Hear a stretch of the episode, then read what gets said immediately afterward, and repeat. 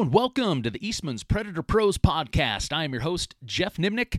Appreciate you tuning in for another episode. This one's going to be a little bit different. I'm going to run a solo episode here. I'm going to be talking about all the coyote hunting equipment I use. I get tons and tons of questions through social media, questions on our YouTube series all the time about equipment. So I figured it'd be great just to run down in very specific detail, you know, from my rifle to my optics and how I have all that set up, to predator hunting seats, e-calls, radios, predator hunting seats, and even some truck accessories. You know, I'm going to talk about what I'm using now and why I'm using it. I'm going to talk about, you know, maybe even things I've tried in the past and why I'm using what I'm using now. So hopefully you'll get some great information, especially if you're in the market to be purchasing some new coyote hunting equipment. Hopefully this episode will help. But before we get going, I'm excited to announce a new partner on the podcast, Kryptek Camo. And I love camo. We all do, obviously, as coyote hunters. Probably not as big of a deal to the coyote as it is to us. More so for me, you know, hunting out west, you know, we're calling in terrain that's, you know, a lot of grays and yellows and light colored browns, you know, not so much the dark timber. So I'm looking for those patterns that, you know, are going to be on the lighter side. And, you know, for a camo company, I want somebody that's going to give me a lot of options. You know, when I dress for coyote hunting, I'm dressing in layers. You know, a lot of times we're out in the morning and it's extremely cold, but within, you know, 2 or 3 hours as we're hunting through that midday, you know, the temperature may be 30, 40 degree swing. So I want some clothing that I can shed and get rid of and add back on without, you know, being too bulky and being able to move her. So I'm excited to get this, you know, line of Kryptek Camo in. I'm going to be running the Highlander pattern. So once I start getting this and using it, I'm going to fill you guys in on some of the specific products. They offer a ton of lines out there. I'm excited to see what the cold weather aspects of them, of the clothing line are like as well. But either way, I'm going to keep you guys filled in on that. And stay tuned. I got some message. I got some news from the Eastman guys that they're actually coming out with a new camo pattern later this summer of 2022. So they said it might be right up our alley as far as predator hunters and even big game hunters. So I'm excited to see that. So if you got any information or if you need some information or want more information on the Kryptek Camo lineup, visit Kryptek.com. So as you can imagine, I get tons and tons of questions in regards to the equipment that I use as a coyote hunter. And I felt like, you know what, let's do a podcast on that. Let's get into some real detail, not just the generic answer that sometimes people get when they ask me. But let's dive in a little bit to, you know, why I use what I use, some of the other things maybe I've used over the years, and kind of what I prefer, and everything from my rifle setup to optics on there, you know, bipods, bullets, slings, you know, let's look at e-call, you know, hunting seats, camo, radios, even some stuff with my truck. But to get going, let's start with my rifle setup. So as many of you know, I've been shooting AR since 2004 exclusively. I don't really even own a bolt gun, especially a predator hunting bolt gun. So ARs has always been my thing. I've shot, manufacturer-wise, I've shot Bushmasters, DPMSs, and then Daniel Defense. Obviously, there's a lot of manufacturers out there nowadays. You know, I've been shooting Daniel Defense now for probably the last 5 or 6 seasons. And by far, of the 3 that I have ever shot, the Daniel Defense DD-MK12 specifically has been the best shooting AR that I've ever been around. And that's not to say there's not other ones out there. I haven't shot every AR. You know, in this day and age, there's a lot of manufacturers out there. So, but I want to talk specifically about, you know, why I like the MK12. Now, the MK12 has an 18-inch barrel, and over the years, I've shot both 16- and 18-inch barrels. For me, the 18-inch barrel seems to be a little bit better in the fact that you're getting just a little bit more velocity out of that.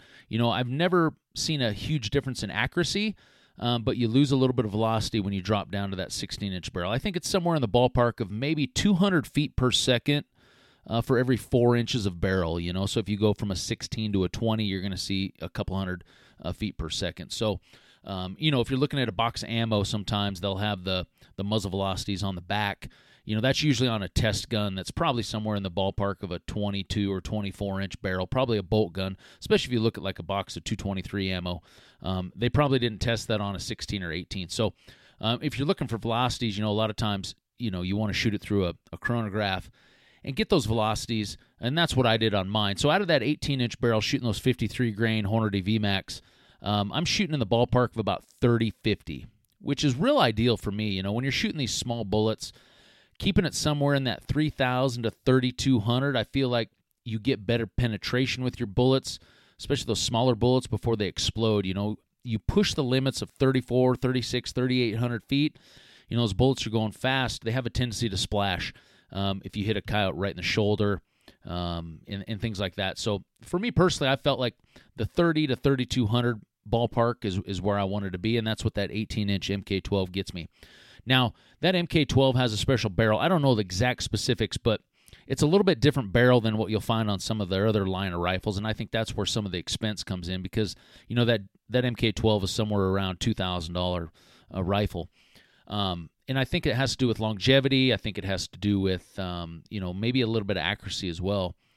But, you know, those barrels come threaded, which is nice. You know, most ARs already come threaded, so you can put a suppressor on there, which I'll talk about here shortly. But another thing I really like that you want to look at, if you're looking into an AR rifle, trigger is the main thing. You know, there's a lot of aftermarket triggers out there. If you have a standard mil-spec trigger on your AR, it's probably going to be somewhere in the ballpark of 8 to 9 pound trigger, which if you know anything about shooting, it's tough to shoot accurate groups with that heavy of a trigger. So whether you drop in an aftermarket trigger or you buy a rifle that already comes with one, it's definitely something you want to do to your AR. Now, that MK12 comes with a Geissele two-stage trigger. Now, this is one of those things, if you're going from a bolt gun and going to an AR, you might not like the two-stage because the way to explain a two-stage is you get a little bit of slack. You know, they explain it as maybe a 2.5-pound pull of slack before the trigger kind of tightens up, and then from there it's maybe a 2-pound trigger. A lot of guys don't like that slack. They want something like what they would have on their bolt gun is pretty much a 2-pound trigger, but as soon as you touch it, it's going off. Now, if you were in that ballpark, you know, they do make some aftermarket triggers that are like that. I think, I don't know if Jewel makes a trigger, maybe Timony even makes one. But, you know, after I shot that Geissele two-stage for a while, I got used to it. And, you know, the more and more I shoot it, the more and more I like it because in a lot of situations with coyote hunting, I'm using gloves, you know, not just thin gloves. A lot of times it's heavy gloves. You know, you're hunting these coyotes in the winter. And it gives me a little bit better feel for the trigger with that slack. When I pull out that first stage with a heavier glove on, you know, I can feel right, okay, now the trigger's tight, here it goes. And that seems to help my shooting out quite a bit by having that two-stage trigger. But if you have it, it may take, you know, a little while to get that figured out. Now, another thing, too, is the rail. You know, rails are customizable on these ARs. The reason I've liked the MK12 is it's a full Picatinny rail. Now, you may run into an M-Lock rail. That's probably the most common nowadays. I really like the Picatinny. It's kind of old school for me. My Swagger bipod fits on that Picatinny rail a lot easier. M-Lock, you have to go through an extra step to get a Swagger to hook to it. And I just kind of like the look. So that's more of a feel thing for you, you know, whatever kind of rail you want on that gun. And then from there, stocks. You know, I've always went with the 6-position adjustable stock. That way you can almost get it fit exactly. You know, one of those 6 stages is probably going to fit you with your length of pull and give you the best eye relief on your scope. You know, then obviously when my boys started shooting my ARs, when they were old enough to start shooting scoped rifles, I could really suck that stock way down short, give them that shorter length of pull where they could fit the gun in their shoulder and still get the eye relief. That's what I've always went with. And those are some of the basics. You know, you can get up to maybe $200-$300 aftermarket stocks for these ARs, but you know, those 6-position ones are fairly reasonable, maybe $60-$80 if your gun does not have one on there. You know, with rifles, you know, when it comes to scopes on the rifles, that's probably a big thing I get. Big question I get when it comes to optics is, what do I shoot? For me, optics is a lot of personal preference. You know, I shot Leupolds for lots and lots of years, and that was kind of my go-to. I like their reliability. I like what they had to offer. You know, my gun's in my truck for probably, you know, 5 months straight, bouncing around, you know, on all sorts of terrain, guns getting beat around, and it would hold zero. And that was important to me, to have a gun that's going to hold zero and I'm not have to go back out to the range, you know, every 2 weeks to re-sight in my gun. One thing I originally really liked about the Leupold was the CDS system, was the custom dials. You know, and 5-6 years ago, this was something fairly new on the optics market, but nowadays it seems like almost every optics manufacturer offers something like this. And basically that's just a custom dial. It's set up specifically for your caliber, your gun, your muzzle velocity, your ballistic coefficient, your elevation, your temperature, and then they custom build this dial for you. And then it's pretty simple at that point. You know, if you have a 400-yard shot, you just spin the elevation turret to the four, and you hold the crosshairs dead on. You still have to play the wind a little bit, which is always the big kicker with these small calibers, but it made it pretty simple for shooting out there at 300, 400, 500 yards. Recently, I switched over to Sig Sauer Optics. You know, I was really intrigued by the BDX system that they offer. You know, I'm a big technology guy, and I thought, you know what, this seems like a pretty sweet system, especially for coyote hunting. You know, the difference between shooting maybe a longer-range coyote shot versus a big game shot is, you know, if you're shooting a deer, an antelope, or an elk, you're going to have a lot more time, I guarantee it. You know, coyotes aren't going to stand there for very long. So I wanted a system that was quick and gave me a little more adjustability. The thing I realized with that Leupold CDS system was it wasn't exact. Once I got out to that 450, 500-yard range, my dial was off a little bit. And I had to always tell myself, okay, on a 450-yard shot, after just going out to the range and shooting at 450 yards, I realized, okay, I have to spin it to the 450 on the dial, but then I got to add a few extra clicks on there. The one thing I really like about this BDX system from SIG is I can get into the app, the BDX app, and I can adjust things. You know, let's say my muzzle velocity really is 30-50, and if I put that into the BDX system, maybe I run into the same issues. Maybe, you know, when I shoot 400 yards, maybe it's not dead on. So I can get back into that app and I can adjust, okay, let me say if it's hitting low at 450, I'm going to take some muzzle velocity off of there on the app and maybe drop it down to 3,000, maybe 2,950, and that'll recalibrate all the drops. And then all of a sudden now I may be hitting, you know, dead on at 450 like it's supposed to be just by making some adjustments in there. And that's what I really liked. And the cool part about this BDX system is it's all Bluetooth. So I download the app, I enter all my ballistic profile from that particular round, that particular rifle that I'm shooting, and then it actually downloads that into the Kilo 3000 binoculars that I have. And then from there, the Kilo 3000 binoculars Bluetooth into the scope, and they communicate to each other. So as soon as when I have the scope turned on, as soon as I shoot a range, you'll see a little Bluetooth icon come up in the screen of the binos, and that tells me that the signal's transmitted, and instantly a dot comes up on the vertical lower half of the crosshair, and that's my hold. So it's super fast, super simple. You know, I don't have to worry about spinning a dial. I don't have to worry about, you know, spinning my dial back when I get done shooting. It's just there. And as soon as, let's say the coyote moves and I need to shoot a new range, obviously then the dot will change if that coyote goes farther out. So far, you know, I got this scope put on towards the end of probably only had about a month of the season left. I didn't have a real opportunity to go out and shoot it a lot at longer ranges. I shot a porcupine at 350 yards. We were sitting on a stand, and it was pretty much dead calm, and that was the longest thing I shot with it. And it was sweet. I, you know, turned the Bluetooth on the scope, shot a range, dot came up, held it right on him, and it smoked him right there. So I'm anxious to get out this summer, this fall, before the next season starts, and really, you know, fine-tune this sucker because, you know, having a gun that can shoot out there to 400 or 500 yards is important when it comes to coyote hunting. You know, we're trying to call these coyotes in, but there are going to be coyotes that do hang up. That's part of the game, and being able to effectively, you know, put a good shot on those coyotes is important, and it's going to help add coyotes into the back of your truck too. So, you know, that's an important piece of it. Now, optics-wise, I've always been, you know, the Leupolds I shot were in the $1,000, you know, range. You know, I think this Sierra6 BDX that I'm shooting, it's a 5 to 30 by 56. I like a lot of magnification, and that's probably where I differ from a lot of guys. I keep my scope at 10 or 11 power all the time. I never turn it down lower than that. I run it up a lot. If I get a coyote at 200 or 300 yards, I might zoom my scope into 15, 20, 25 power, just to really you know, pick a spot out on the coyote. You know, there's an old adage from my days in the Marine Corps, which was aim small, miss small. So when I'm shooting at a coyote, I'm picking out a little discoloration of fur, whatever it may be, a small spot on that coyote to try to hit. I'm not just aiming for the shoulder of a coyote. It's a small target. So sometimes being able to zoom in for me is just a personal preference that I like. You know, and you may not like that much magnification or want that or even need that much magnification, but for me, that's what I wanted. You know, the glass in it's great. You know, I think when you're comparing scopes, it's important to compare apples to apples. Obviously, you know, a $2,500 scope is going to have better glass in it than an $800 scope. It's just the way it is.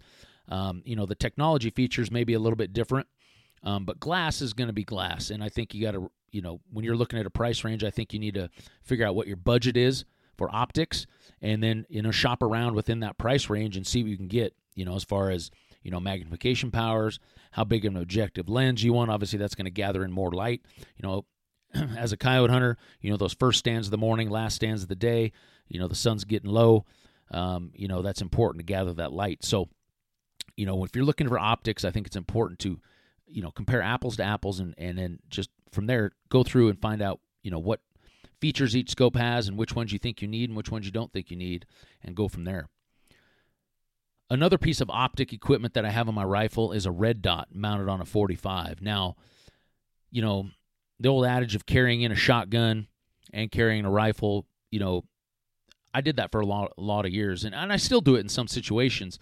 To me, in some situations, there's just no replacing a shotgun in certain situations. We go down to Arizona, some of that thick brush country. I mean, you're seeing coyotes as they're within shotgun range. I mean, that's the first time you're seeing these coyotes. So, and they're running past. They're, a lot of times they're not even stopping. So you need something quick to get on coyotes, and a shotgun is the most impressive tool for getting that done.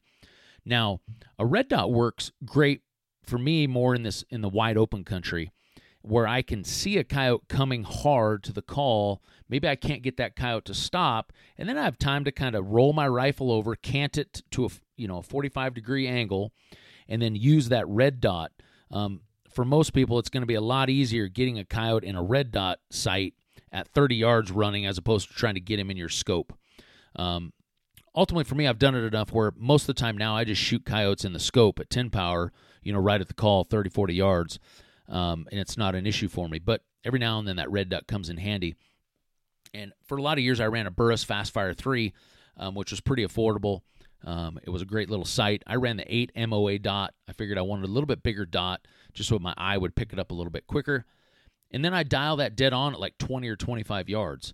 And it seemed like anywhere from maybe 10 to 40 yards, that red dot was pretty much dead on. As I transitioned over to Sig Optics, they have a Romeo XL that I really like. And the reason I like it just a little bit better than the Burris is that the screen on it's just a little bit bigger. So when you do roll it over, you have a little bit better field of view, you know, when it comes to getting that coyote in there. And, you know, it has a few more brightness settings and things like that. But anyway, I just take a Weaver 45 mount, and it actually just mounts right on the top of that Picatinny rail on my AR. And then it's got another Picatinny mount that sits on a 45-degree angle. And as a left-handed shooter, you know, you want that on the left side of your scope, and if you're a right-handed shooter, you'd want that sticking out of the right side of your scope. And then all you do is you just cant the rifle towards your face, which rolls that over and essentially puts that red dot right above the barrel when you cant it, and gives you that ability to shoot. Now, there's another option. You can mount it right above your scope. Some scope rings will have an added Picatinny rail on the top. And if you don't have the tall elevation turret on there, you can get away with that. And for a lot of guys, that's easier to acquire your target because all you have to do is bring your eye out of the scope and the red dot's sitting right on top of your scope, and it makes it a little bit easier. But I always shot scopes that had, you know, 1-inch tall turrets, so I wasn't able to do that. So that's why I use the 45 mount there. Now, kind of the last piece of my rifle is the suppressor aspect. I got my first suppressor in 2008. I have 4 of them now. So the first suppressors I got are GemTechs. The one I shoot all the time now is a GemTech Sandstorm. It's a 30 cal suppressor. It's a thread-on. So, you know, I would recommend to people, if you're looking to get a suppressor, that's what I would recommend. Would go with a thread-on 30 cal. And then you can really use that one suppressor for every rifle that you own, all the way up to like a 300 Win Mag. You know, I've never seen any noticeable sound suppression lost by shooting a 30 cal on my 223.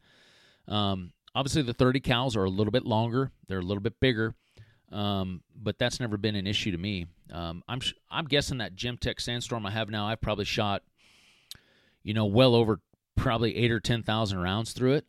I do clean it every now and then. I use some CLR and, you know, fill a cup up with that and let it soak in there for 24 hours, and that kind of dissolves some of that carbon buildup, and then I can, you know, tap it and kind of bust that up and flush it out.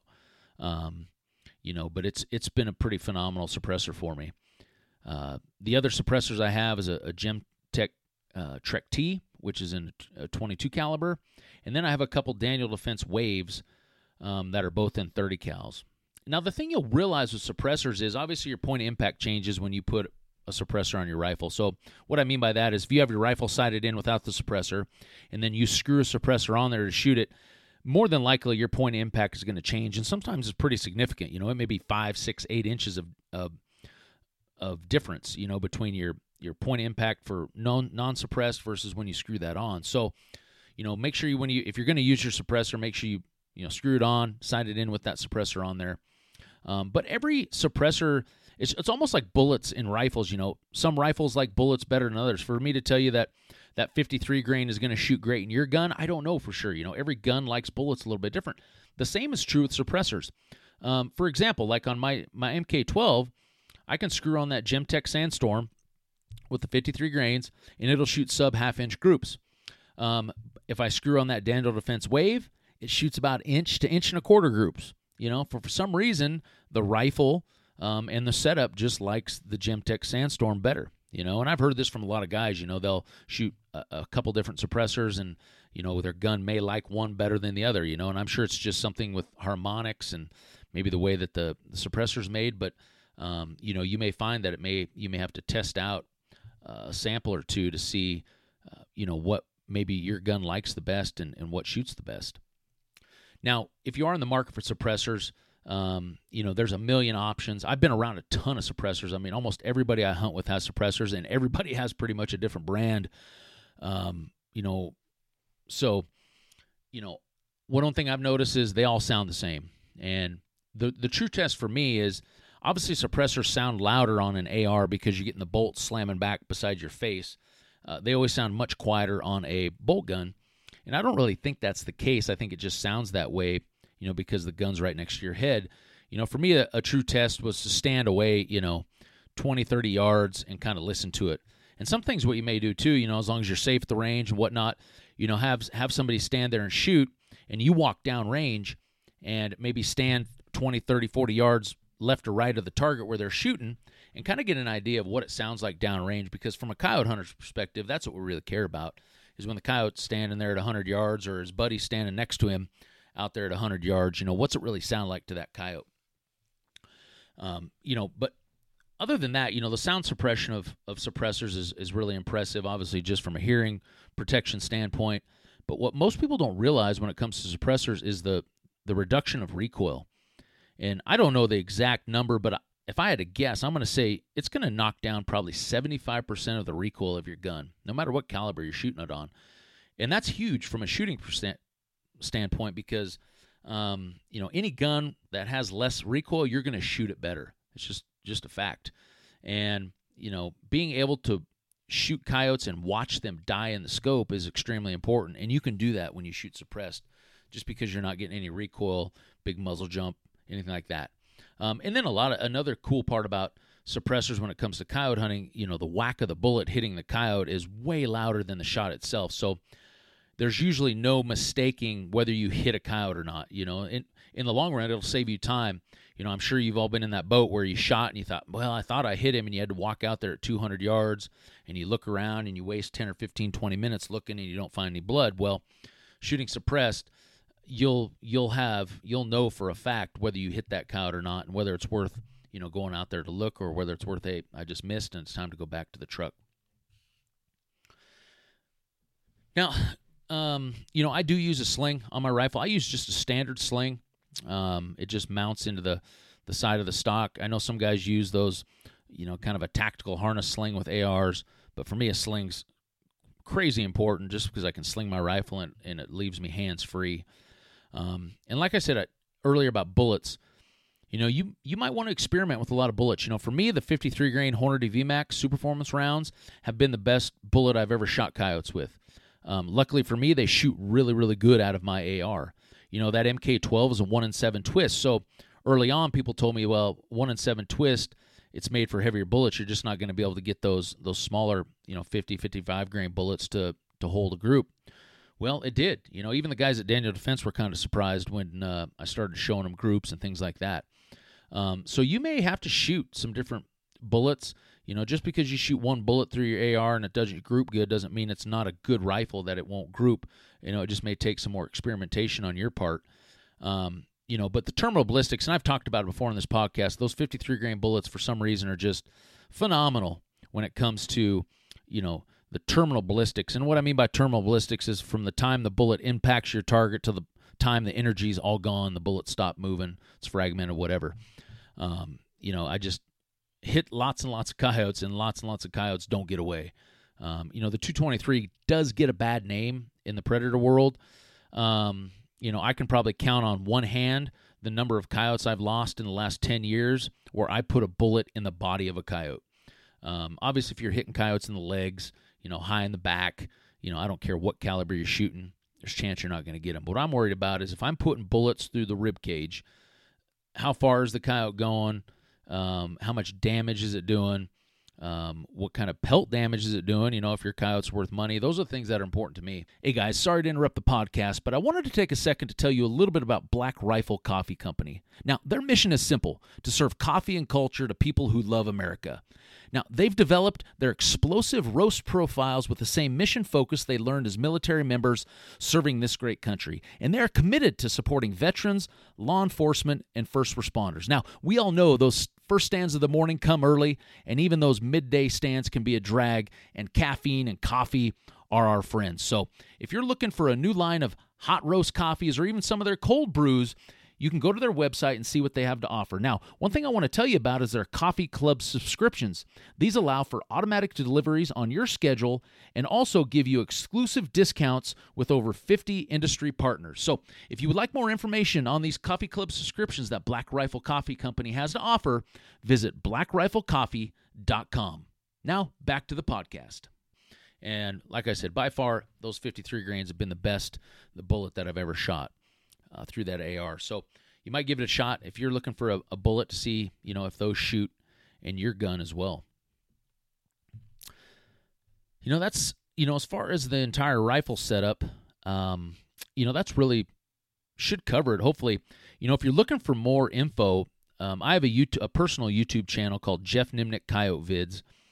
And I actually have a video of at the range, and I kind of go through my rifle setup. If you wanted to look a little bit more in detail.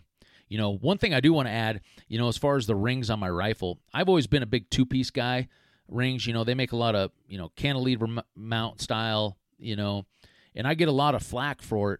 You know, you're running a two-piece ring system on that Picatinny rail, top rail on my rifle. There's no way I could put both of those bases, ring mounts, on the receiver part of my rifle. And a lot of people say, okay, you want your mounts on the receiver part where the barrel connects to the receiver, and the rail for your barrel starts. They say you don't want that second mount out on that. Well, that's the only way I could get my scope to mount up the way I wanted it to. And for me, my gun shoots great. I get a lot of comments that, hey, you can't mount it like that. Well, I did, and it works, you know. So, you know, I guess if you mount it the same way and it's not holding groups, then maybe that's your reasoning. But luckily for me, with this rifle, with the rings I use, and I think I'm running some big, extra tall Nightforce rings. I mean, they're about 100 and, you know, maybe $60 or $80 a set, but they're heavy duty, and I know they're not going to come loose and things like that when my gun's getting bounced around. So, lots of mounting options when it comes to your scope, whether it's a one-piece base and rings built in. Or like I do, I have a two-piece set of rings that just, you know, hook right down into the Picatinny rail. So that gives you some options there. Next, let's talk a little bit about e-calls. Probably the second most question I get. Obviously, if you listen to the podcast, you know, run Lucky Duck Predator Calls, and, you know, wanted to go into a little more specific details about, you know, kind of what call I run, what's my favorite, why it's my favorite.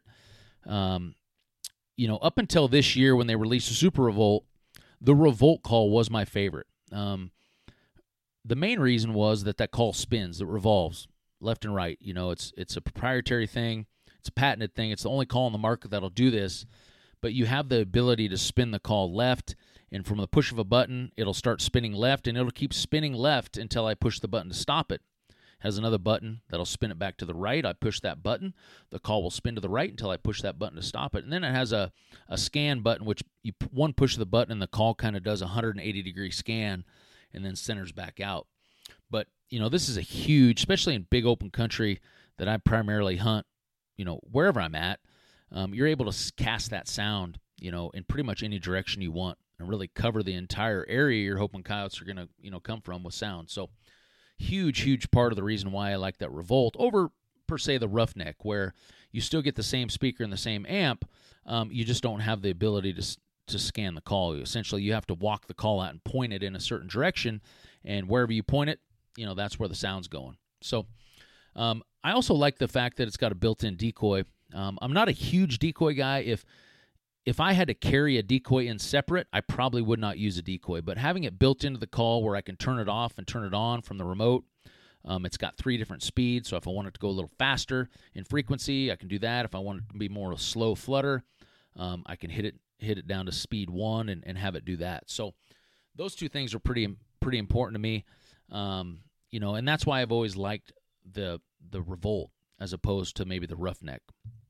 Now this year with the Super Revolt coming out, you get that upgraded remote. And that was always the great thing about the Roughneck was you have this new LDX remote that they call it. And it has a bigger screen, bigger buttons, just a little more user-friendly. It's kind of an upgraded version of a Lucky Duck remote.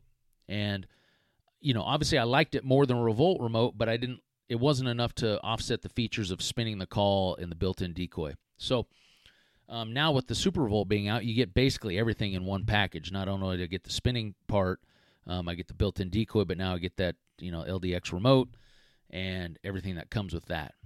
So that'll be my go-to call from now on, I think, is that Super Revolt. Just because of all those added extra features. Now, a lot of people ask me, you know, what call should I get, the Revolt or the Roughneck?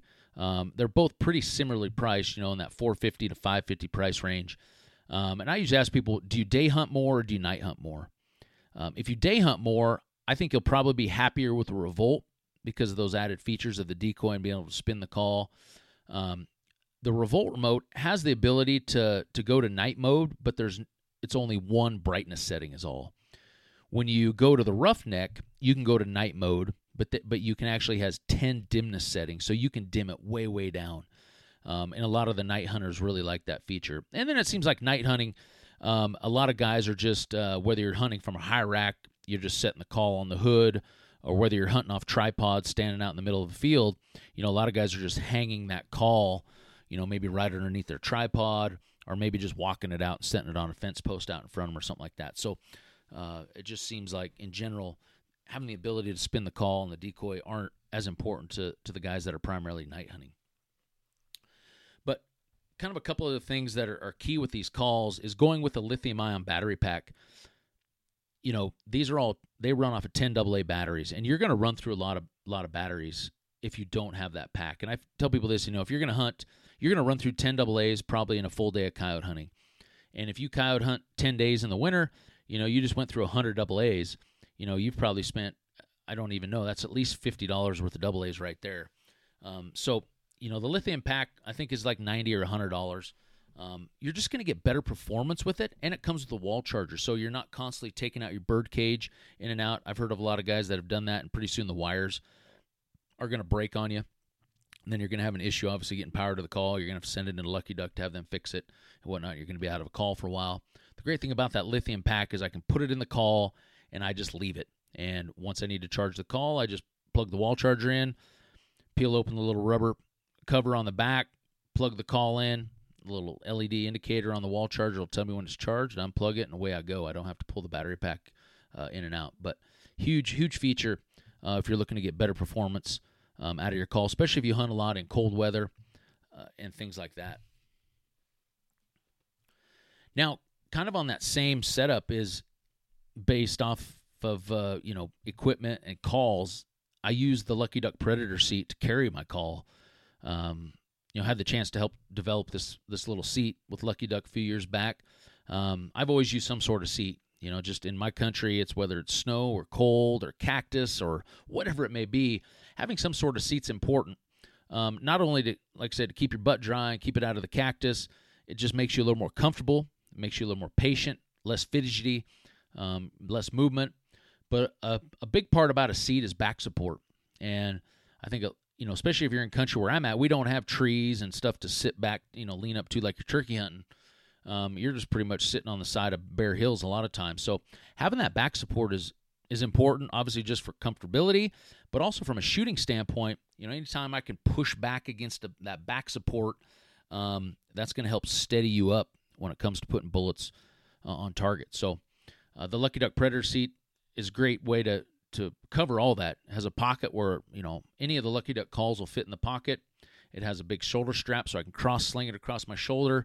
And it just, rests on my back and off I go. And between a sling on my rifle and that, at that point, I'm pretty much set. I have hands free to drag coyotes, cross fences, and everything that. But one thing I do want to go back, I talked about Swagger bipods a little bit. I want to go back to the rifle setup and talk a little bit about, shooting supports. For a lot of years, I ran a Harris bipod off my gun. And it was a 27-inch. And in our terrain that I primarily hunt, you're sitting on a lot of side hills. And the problem I had with that Harris bipod was it never was tall enough. The legs would not get tall enough if I was sitting on, let's say, a 30, 40, 45-degree side hill. And although I really liked the Harris, it was always super steady. It felt like, I was just solid when I got down on the gun using it. It just wasn't real effective when I got onto those side hills. So I would end up having to carry in a set of shooting sticks, just an old standard. Some guys have just a couple dowels. I think the kind I had were some old arrow shafts and a little rubber thing that kind of connected them to kind of let them Y out at the top. But I would have to carry in a set of shooting sticks, and I'd have my Harris bipod on my gun. When somebody introduced me to Swaggers, 4 or 5 years ago, I was thinking to myself, man, those things look bulky. I don't know if I really want to put one of those on my gun, but once I finally gave it a chance, I was like, wow, this is really, although Swaggers were not made for coyote hunting, it's almost like they were specifically made for coyote hunters just because of the fact that I can put it on my gun. I don't have to carry anything. It gives me that same sturdiness as a Harris bipod, but it gives me a lot of added flexibility and mobility that the Harris bipod didn't give me. The way that those Swaggers are set up with the springs, if I need to move my gun and now I'm shooting kind of off maybe I'm sitting on a side hill, let's say. Obviously, if I'm shooting straight down the hill, my legs are pretty much level and even with each other. But if I have to swing to the left or right, obviously one of my legs is going to be lower down the hill than my other. Well, when you shot like a Harris bipod, that was tough because those legs had no flexibility in them at all. So your gun ended up being canted at an angle. Well, with the Swagger, all I have to do is I can actually take one leg and stick it higher up into the hill to help level out the gun, or vice versa. You can just move it to get on target much quicker, and that's what I like. The thing about coyote hunting is you do it more and more, you realize you do have time, but you don't have time, if that makes sense. You usually have a couple seconds, and a lot of guys feel like they don't have that much time, and you end up rushing a shot. But if the quicker you can get on target, that just gives you that extra 1 or 2 seconds to take a deep breath and realize, okay, I do have an extra second or two to kill this coyote before he's going to run off or before he's going to move again. So being able to get on target is extremely quick or extremely important, the quicker you can do it. Now, they do make another option. Rick actually likes this one. They make a quick detach version. So I think some of the guys that didn't want to hook on the 100, like I run the 142, and they make a 29 or a 42. I go with a 42. That's referring to the length that the Lego goes, 42 inches. If you go with 129, it's a 29-inch leg, which you end up running into the same situation as that old Harris 27-inch bipod, is that sometimes the legs aren't going to be long enough. So I always go with a 42 just to make sure I have plenty of leg length to accommodate any situation where I'm sitting. But let's say you don't want that setup hooked onto your rifle. Maybe you want something a little bit different, more like a quick detach version, more like a set of shooting sticks that you maybe had back in the day. And that's where the QD42s come into play. And that's what Rick really likes. And all that does, it'll mount up onto a little Picatinny rail. So it actually comes with an adapter that'll hook into your swivel stud that you can hook it to. Or you may have a gun that already has a Picatinny rail on it. You may have a bolt gun that you can screw a little Picatinny 3-inch piece of rail onto your stock. But it'll accommodate all that. But it still has the same adjustable legs. It still has the springs for mobility. You will notice that it will be a little flimsier than normal. So what a little trick Rick showed me is he took some heat shrink tubing that they maybe use on battery cables and things like that, and cut off, you know, a couple 3-inch sections and slid them up each leg over that spring, and then heat it up, and it kind of shrinks around that spring. So what it does, it'll stiffen it up quite a bit, but it still gives you the mobility and flexibility that you want without, you know, stiffing it up too much. So a little something there you might add if you are running a pair of QDs and you're looking to maybe stiffen up those springs a little bit. Just like I said, get you some of that heat shrink tubing and cut you off a chunk and run it up over there. You'll really like it. But either way, you know, you got to use some sort of shooting system. I've seen a lot, you know, I got guys that come out to my school that bring, you know, whether it's Primos trigger sticks. Some guys are shooting off tripods with hog saddles during the day. Obviously, you get, you know, a lot of stability with that. You just lose a little bit of mobility as far as if coyotes come from the hard left or hard right, and you got to pick up 3 legs and get it level as opposed to picking up 2. It seems like, you know, that's, you know, a little bit more of a challenge sometimes. But just like anything, if you practice and use it a lot, you're going to get efficient with it. And back to the Swaggers or whatever system you're using, when you go to the range, you know, shoot a lot with that. You know, when I say shoot a lot, I mean if you have a box of ammo, 20 rounds, when you dial your gun in, you know, spend 5 or 6 of those rounds making sure your gun's good off the bench. You know, off sandbags, whatever, you have the confidence, my gun's right where I want it. Then spend the other 14 rounds shooting off whatever you're going to shoot off of out there. If you're a night hunter, mount your gun up on your tripod, shoot off that. You know, if you're a day hunter, you're going to be using a Swagger or, you know, an old set of shooting sticks or some sort of hog saddle and a tripod, whatever it may be, you know, that's what you need to spend a majority of your time shooting at the range because, you know, like I said before, coyote hunting, you don't have a whole lot of time, so we want to fall back on habit. We don't want to panic. You're already panicked enough a lot of times, you know, freaking out, thinking the coyote's going to run off. And if all of a sudden your bipod or your tripod or whatever you're using gets hung up and you start panicking even more, 9 times out of 10 you're going to rush the shot and not kill the coyote. And you're going to be thinking, dang, I wish I would have spent more time, you know, working through and getting familiar with the bipod system that I have. You know, that's obviously the primary thing. My rifle setup, optics, and the call, probably the 2 most important things, you know, when it comes to equipment that you're going to use to kill coyotes with. You know, just a few other things, you know, camo-wise. I've always looked for camo, you know, on the lighter side. To me, a lot of the camo is dark. You know, it's made for more tree stand hunting. You know, I just feel like sometimes, you know, the darker it is, the more you're going to look like a dark object sitting on the hill. You know, movement's by far the most important. I wouldn't get too wrapped up in camo. To me, camo pattern for me is more of a mental thing for myself. You know, if I just really like the way it looks, I don't necessarily know if it has a huge impact on, you know, coyotes coming to the call. Like I said, movement's the biggest thing. For me, it's always been what kind of options they offer in the clothing line. You know, I hunt anything from, you know, 60, 70-degree weather all the way down to negative temps. Snow, no snow, lots of wind, no wind. So I do a lot of layering. You know, I usually wear some sort of hoodie underneath, and then I have some sort of over jacket that has some wind protection in it, even some moisture protection. And then I usually run some sort of over pant, you know, whether it's a poofy pant, you know, kind of the down pants. And, you know, early in the morning when you're making those first 2 or 3 stands in the morning, obviously it's going to be colder. and I want to be able to shed that, you know, those layers, you know, midday as it starts to warm up. So I usually layer up with a pair of pants, you know, full zipper pants where I can take them on and off real quick and not killing a lot of time. And then obviously as it warms up, I can take off my jacket and go from there. But, you know, with Kryptek being a partner of the podcast now, I'm excited. Kryptek's been around for a long time. They have a, you know, pretty phenomenal product line when it comes to, you know, options that they offer for cold weather, warm weather, you know, just lots and lots of options of jackets and hoodies and pants and everything else. So I'm excited to get some of that product and start putting it to use and see what I can get. You know, I'm going to be running probably the Highlander pattern. You know, for me, out of all the patterns they offer, you know, it's obviously the most suited for probably what we do in the coyote hunting world. Eastman's guys did kind of fill me in that they are maybe coming out with a new pattern. I believe it's called maybe Skyfall, possibly here later in 2022.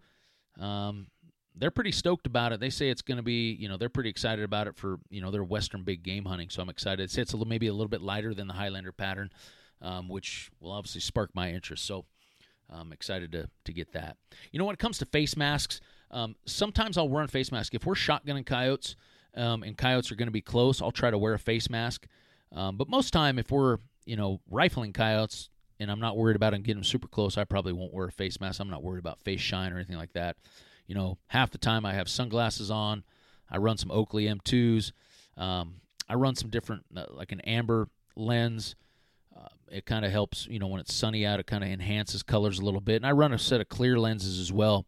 You know, when I'm getting old, man, and you know, the wind's hard on my eyes.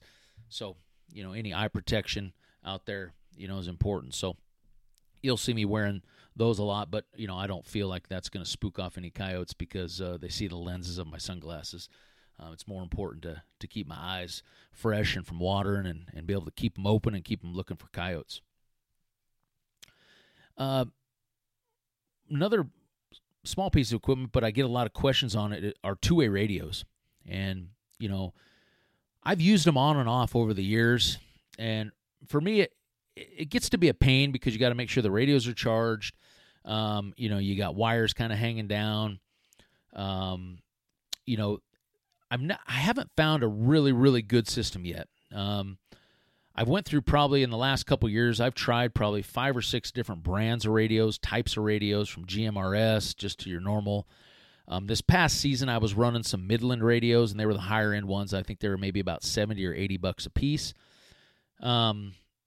What I found was, you know, they say they have like a 36-mile range on them, but if you don't have line of sight, it's very hard for them to even pick up at 100 yards or even 200 yards, especially being clear where you can hear what's going on.